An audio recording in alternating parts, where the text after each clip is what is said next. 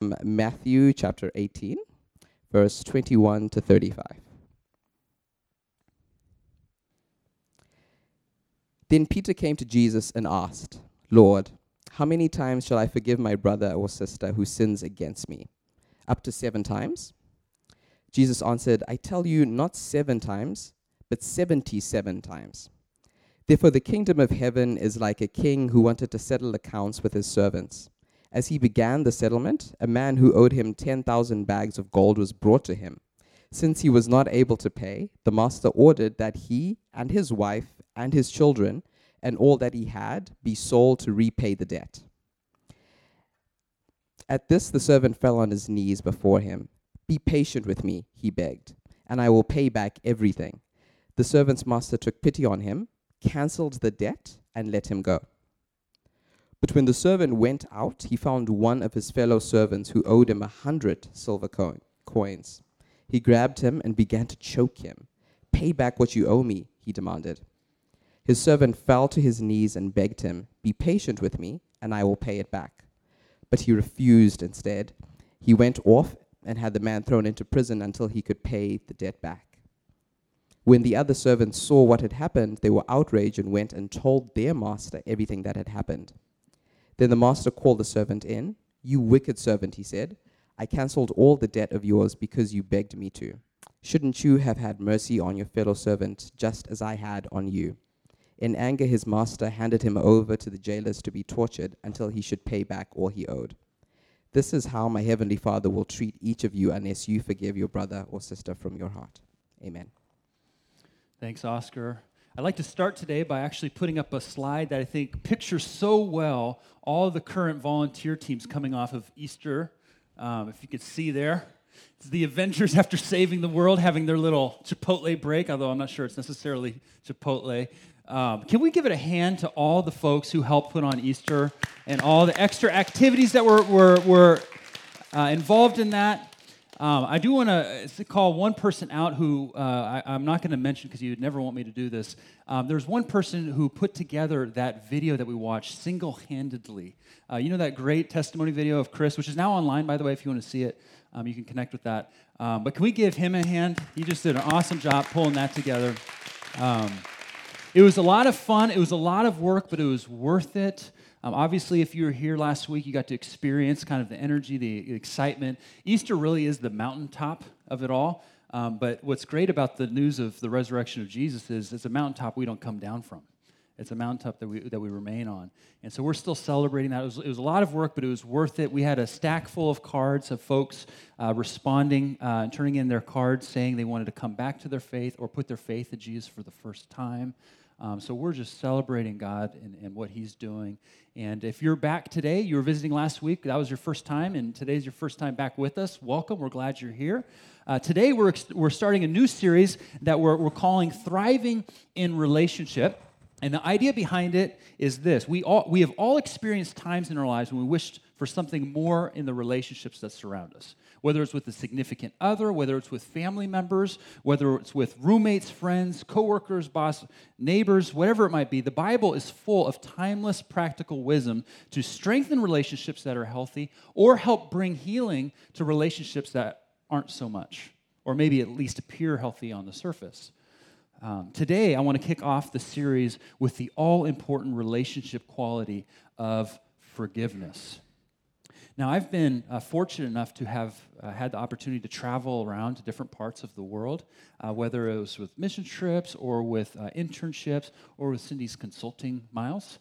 Um, I've had the opportunity to go throughout different parts of Asia, East Asia, Southeast Asia, Central Asia, um, Europe, and, and North a- uh, America, of course. And, and what, what's, what's been remarkable for me to find is that no matter the culture, no matter the language, no matter the religion, there, there is always this common universal understanding that we are all and somehow broken that we all have faults. We're all going to mess up from time to time. People are going to mess up with us. No matter the language, it often comes out this way by being said, like, well, I'm only human.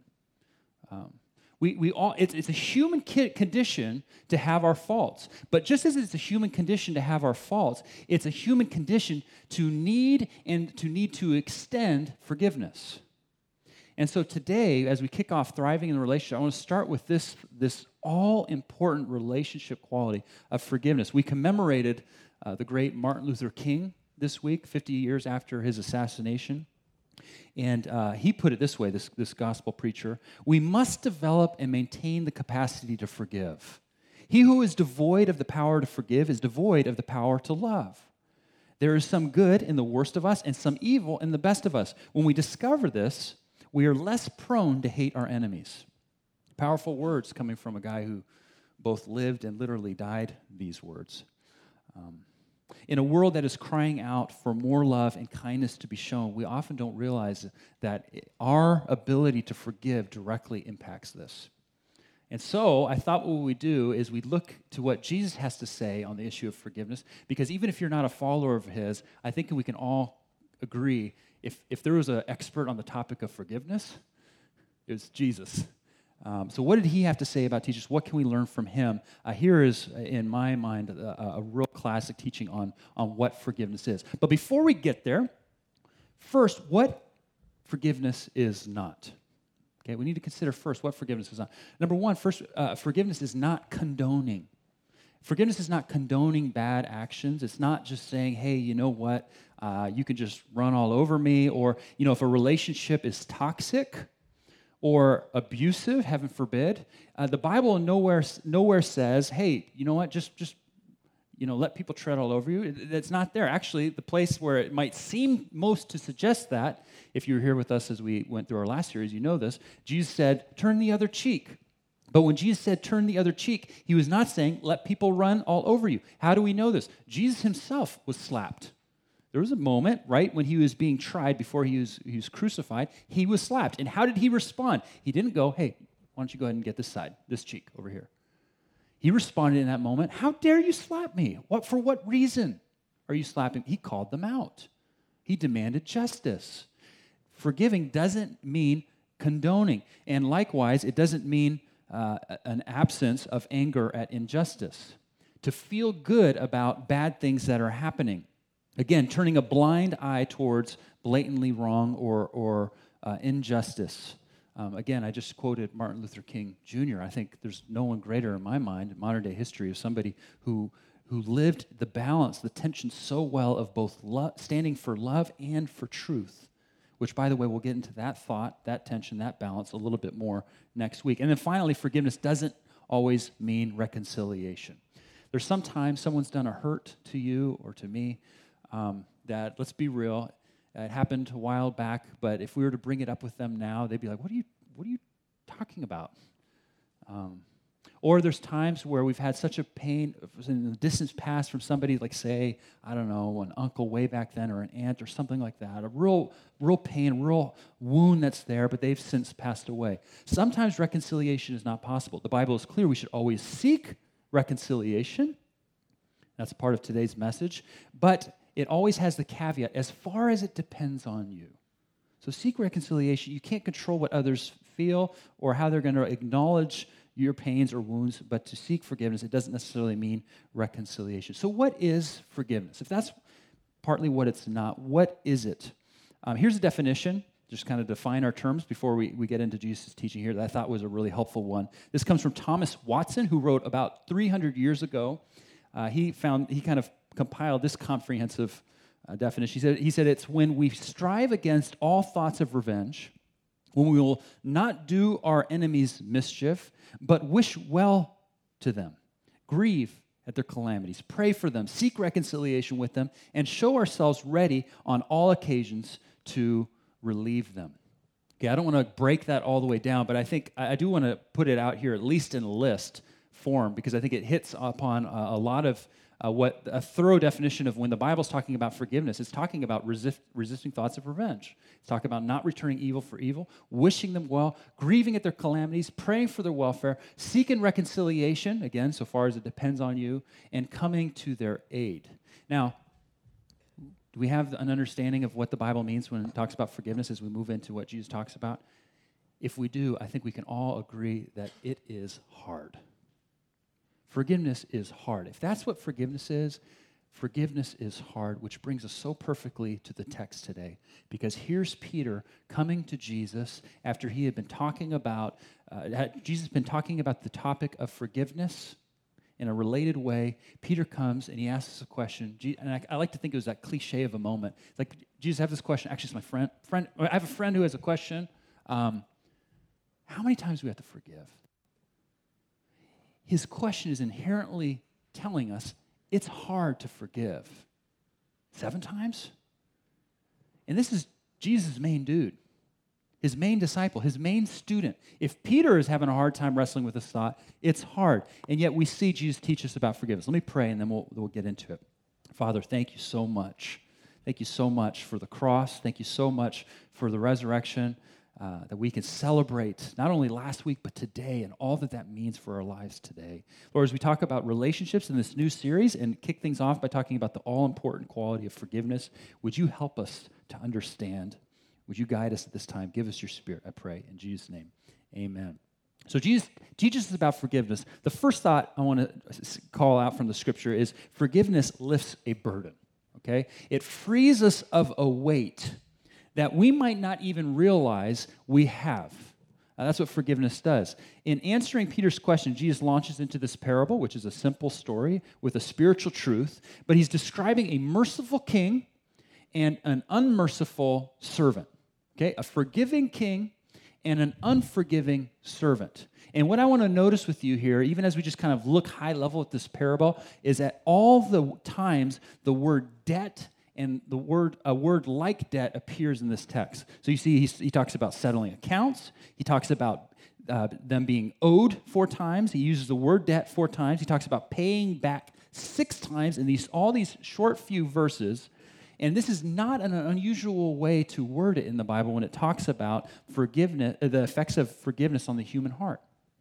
If you were here when we looked at our last series, Jesus' most famous sermon, actually the most famous sermon of, of all human history, Jesus gave us the Lord's Prayer. And even if you didn't go to church, chances are you know at least this in thought. He, he taught us to pray. He said, he said, Pray, Our Father who art in heaven, hallowed be your name.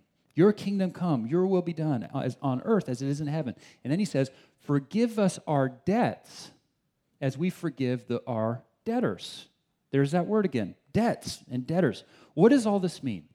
When Jesus is talking about forgiveness in these terms, he's talking about how when we wrong someone or they wrong us, it's as if there's a debt that's being accrued. It's as if there's a payment that kind of needs to be paid back. For instance, we have all these movies about revenge, all these movies about vengeance. And what, what are they all about? They're about a character getting slighted in the first five minutes, betrayed, whatever it might be, and the rest of, you took my daughter, I'm going to come kill you, or whatever it is Liam Neeson. I just think of Liam Neeson when I think about revenge movies. But anyways, come and then and at the end, just wanting to to, to enact payment. That's what it's about. Now, if you're sitting there and you're thinking, "Oh, David, that's just the movies. That's just you know when we wrong somebody or somebody wrongs us, and it, it yeah, it, it, it'll accrue a debt, but that's only on the big stuff. That's only on like the murder, the betrayal, those sorts of things. If you're thinking it's only the big stuff and not the small stuff, chances are you're not married, or you haven't been married for that long. Or you've had roommates, but they've never technically, like, you've never shared the room with them. You know what I'm saying? It's like, no, ask anybody in those sorts of circumstances, even the small stuff add up, don't they? Start to stew, uh, start to, to, to, to, to fester, to build up.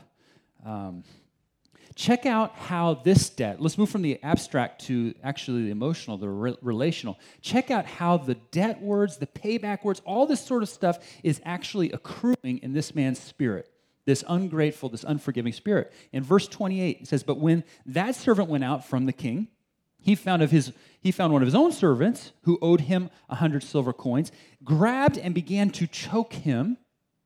Pay back what you owe me, he demanded. He, his fellow servant fell to his knees and begged him, saying the same thing for what it's worth that, this, that he had said to the king uh, Be patient with me, and I will pay it back. But he refused. Instead, he went off and had the man thrown into prison until he could pay the debt. Now, I don't know why my translation uh, translates it in the passive voice, but it's actually in the active voice, and it's actually a lot more uh, harsh language than that. It's not he had him thrown into jail, it's like he vigorously threw this person into jail. Um, what's this a picture of? Dude is raging. This is rage. This is anger. This is bitterness. This is resentment. And the way that Jesus tells this story, it's as if he's saying that this guy had been stewing on this for, for some time. And he was just waiting for this other servant of his to show up such that he would have the opportunity to just like tear into him. And the guy shows up and he's like, all right, let's, let's, let's go after this. I listened to how uh, Nelson Mandela put it. Resentment is like drinking poison and then hoping it will kill your enemies. It's an interesting thought there. This guy was so angry. He had so much resentment built up. I think for some of us, that's how it gets resentment, bitterness, anger, it builds up and it ends up impacting our relationships, sometimes without us even knowing it. Maybe it's happened in the past, but it's infect, affecting our relationships here and now, or will in the future. Or, you know, if you're a follower of, of Jesus, it could even impact your relationship with God, as, as this text even suggests. Um, Jesus wants you to live without any burden upon your shoulders. He's not saying, again, let people tread all over you. He's not saying turn a blind eye. If you need to set up healthy boundaries, if you need to do something about toxicity or, or heaven forbid, abuse, do so. But in caring deeply for you, what he's saying here is he, is he wants you to choose to forgive. In caring for you, he wants you to forgive. Here's another quote Forgiveness does not change the past, but it does enlarge the future. First thought, forgiveness frees you from a burden, it lifts a burden. Second thought, forgiveness is a journey, um, it's a process. I, I, think we see this in Peter asking the question. Um, he's trying to impress Jesus, isn't he? Uh, verse uh, 21 How many times shall I forgive, Lord? I love that he says, Lord. Lord, how many times? You Up to seven times? Which, Peter, you're really digging down deep there, aren't you, man? Like seven times? That's pretty, man, that's, that's a forgiver right there. Jesus, what do you think? You know, it's up to seven times. What do you think? Um, and Jesus answers, I tell you, not seven times, but 77 times. Actually, every Bible scholar that I read, uh, if you have a footnote in your Bible, you'll see this. Uh, every Bible scholar I said is actually, it's, it's in all likelihood not 77 times, but more 77 times seven times. It's a little hard to understand the, the wording, the, the lettering there, but, but 77 times seven times is, is almost certainly the word there. Um, can I share with you? This is true of none of you guys here, okay? But as a pastor, I have had from time to time folks come up to me and say, um, David, hey, uh, you know, man, this guy, this person in my life, you know, I, I've forgiven them 77 times. I'm sure of it. You know, like, am I good? And I'm always in a little bit of a dilemma because I want to, you know, not come down. Uh, you know, Jesus here is obviously, you know, if you, if you look at this text, he's not being literal. I think we can all agree. But let's just take him literal, literal, literally for a second, okay? If we were all to forgive others 77 times 7 times, which is 490 times, okay, let's just go with that. If we were to, if we were to every day uh, for 490 days pray for someone in forgiveness, want their best. I mean, you remember that definition we put up there? Seeking reconciliation, 490 days. If we were just committed to that, I think we can all agree that however you slice it, Jesus' point is we need to forgive, and we need to forgive, and we need to forgive some more. Spouses. And when I say that, I mean, I, I, look at my own heart. Uh, it, we are to forgive indefinitely. We are to forgive. We are to forgive. We are to forgive. Um, and never with some sort of tallying system. Uh, 1 Corinthians 13 says, Love keeps no records. Uh, we, you know, the seven times, the 77 times, it, it, we just to forgive, to forgive. Forgiveness is a journey. Uh, this is something, and again, this is not true of any of you newlyweds here. Uh, I talk about in my premarital counseling when it comes up. I, like one of the things I want to do with premarital counseling. First of all, when, when, when new, these uh, engaged couples usually come to me, it's usually like lovey-dovey, you know, wide eyes. Like I'm sitting here like none of this is going to actually, you know, stick. Just, we're going to be talking about stuff, and we're just woo wedding and all that sort of stuff. But it's still good, it's still worthwhile. Um, but one of the things I'll do is I'll, we'll, we'll, talk about communication and conflict resolution. And when I talk about conflict resolution, one of my main things is just to, just to surface like, hey, and conflict's okay. It's a, it's a natural part of life. And we'll, we'll talk about why that is. And, and if I ever get the response of like, no, not us, I'm a little nervous at that point. I'm a little like, okay, oh, all right, let's talk about that one. We've never had a fight. We'll never have a, okay, okay, let's talk about that. And, um, conflict is natural. Why? Because we're human. We're human. Um, listen to this great quote. Listen to this great. Robert Quillen says this about marriage A happy marriage is the union of two forgivers. Isn't that good? If you're married and you let out a sigh, it was probably a deeper sigh for every, mar- every life of married uh, you've, you've been married. Um, um, that's a, that's a, let me read that again. A happy marriage is a union of two good forgivers. Forgiveness is a journey. Forgiveness is a reflection. Jesus is saying in this in his story, of course, that extending forgiveness to others is a reflection of the forgiveness he extends to us. Um, I love the way Jesus tells the story. When the king calls the servant before him to, quote, settle accounts, the dude owes him 10,000 bags of gold. Now, that's a modernization of what the word is there, which was uh, the, the, the, measure, the, the money measure unit was a talent. Talent of gold, which was essentially 20 years of wages, one talent. Okay? one talent, 20 years' wages, which meant if this servant had worked for 20 years, come to the king and said, Here, here's a talent of gold, of gold. Here, here you go. The king would have said, Hey, congratulations. You now just owe 9,999 more. Go get it. If you do the math, that's at least about that's 200,000 years of wages. What's Jesus' point? It's that the debt to the king is absurdly high, of course. It's absurdly high. It's this huge, unthinkable amount. The king demands payment. And here's how the, the servant responds. At this, verse 26, the servant fell on his knees before him. Be patient with me, he begged the king, and I will pay back everything, which we've established as a joke. Okay. Verse 27 the servant's master, the king, took pity on him, canceled the debt, and let him go. That, my friends, is a beautiful picture of the gospel of Jesus Christ. That is a beautiful picture of the good news of God who sees all of our faults, all of our wrongs, or use the biblical word, all of our sin, all of the hurt that we do towards others, to ourselves, towards God, even, all of these things that we have no way of paying the payment for. It's just absurdly high. All our hope can be is to just to hope that He somehow pardons us. And that's what the cross is all about. The cross is about Jesus taking all of our faults, all of our sin on him, and that if we believe on what he's done for us, he extends forgiveness in his name. Um, Romans 6:23 says it this way, for the wages of sin is death, but the free gift of God is eternal life in Christ Jesus our Lord. The king canceled the debts. The debt, why? What did the servant do? The servant just for his part acknowledged it. Acknowledged that he couldn't pay the debt back. Said, I, I can't do it. I, there's nothing in me that could do it. And I love that picture because the gospel is not getting your act together and then God will love you. Go to church, say your prayers, do alms, and then God will love you. No, it's just the good news, the gospel of Jesus is saying, There's nothing I can do. Will you forgive me for what I've done? And receiving what he's done for us. And the best part of it is the king doesn't say, I'll, I'll, ta- I'll handle it, and just as long as you feel guilty, or I'll handle it, but you give me this little amount just to kind of. He lets him go. Free, unmerited forgiveness. And we are called to forgive. Um, I've heard it said this way forgiven people forgive.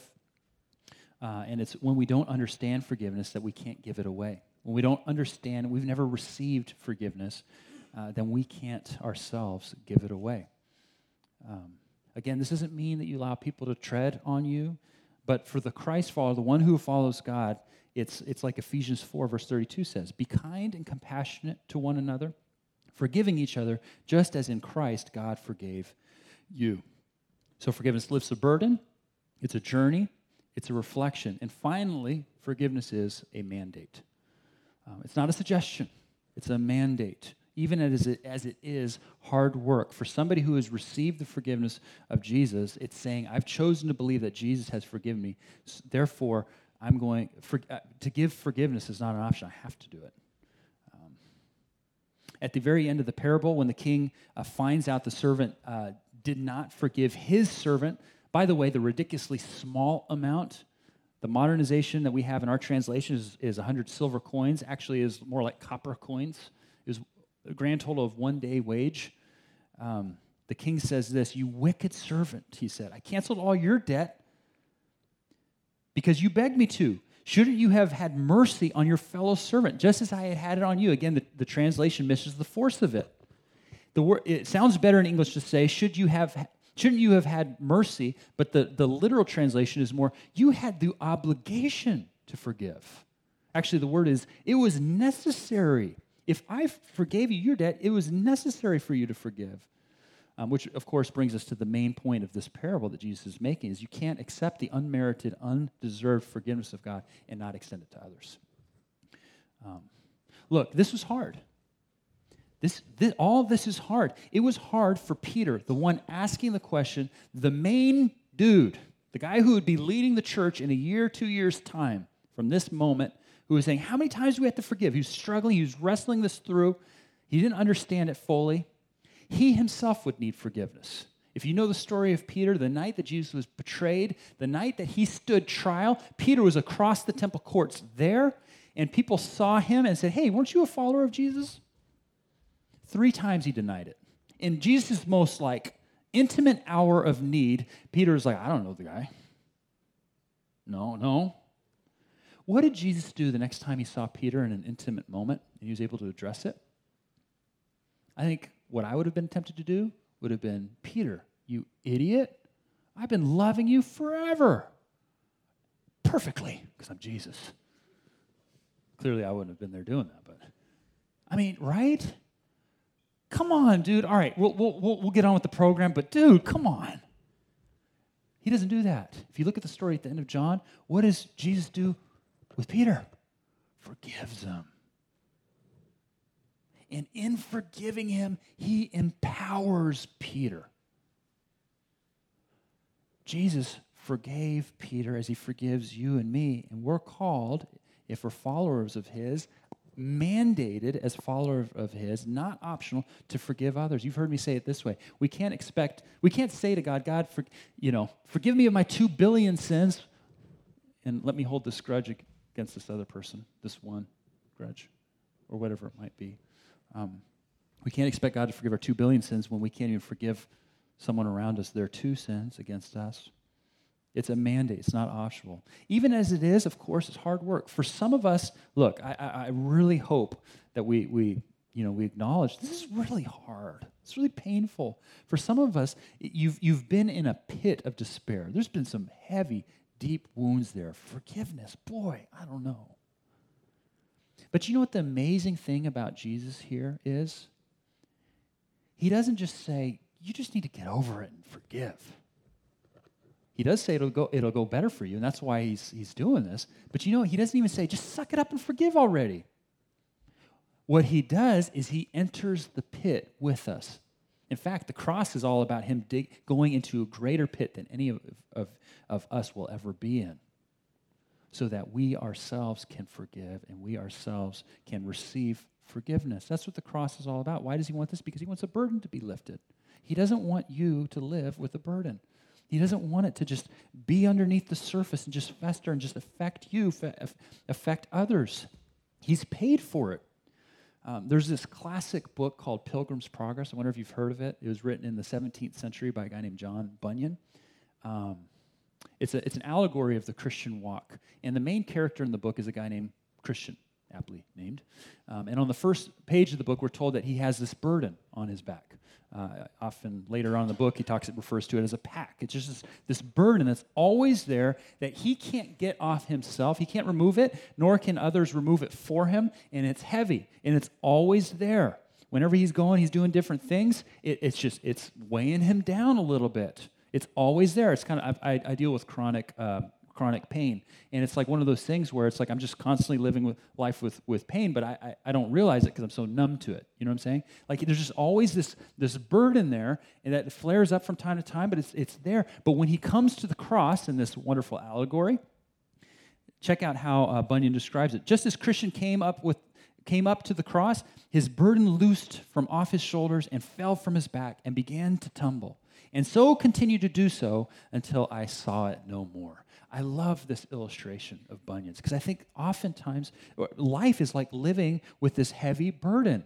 We, don't, we might not always think about it, but it's there and just kind of weighs us down. It, it impacts our relationships, maybe. But the cross is all about dealing with that burden. Jesus died on the cross so that burden is loosed, and in him we receive forgiveness and we live a life of freedom. No matter what others have done or, or you have done, God has paid the punishment. He has paid the debt. The merciful king is also the just king. So we can trust him for his grace and his forgiveness as we can trust that he will right every wrong. But he has dealt with the burden. And if you are here today and you've never received what Jesus has done for you, this is the gospel that to, to all who believe in him, all who receive him, he gives the right to become children of God. You can receive that today by doing the exact same thing that this servant initially did, and that was saying, I can't do it. I do have wrongs. I, I need your help. Would you forgive me? And he will forgive you freely, fully. But then there's some of you here where it's as if you want to pick that burden back up and carry it. You want to pick that grudge back up. You want to pick up that bitterment, resentment, and you just and it's weighing you down, and that's a burden you don't need to carry. In Jesus, that burden was let go on the cross. Some of you have some real pain in the past, and Jesus has dealt with even that and then some. And so this is encouragement to let it drop, and forgiveness is the path there. Uh, there's a beauty and a power there that when we choose to forgive from the heart, um, we can receive.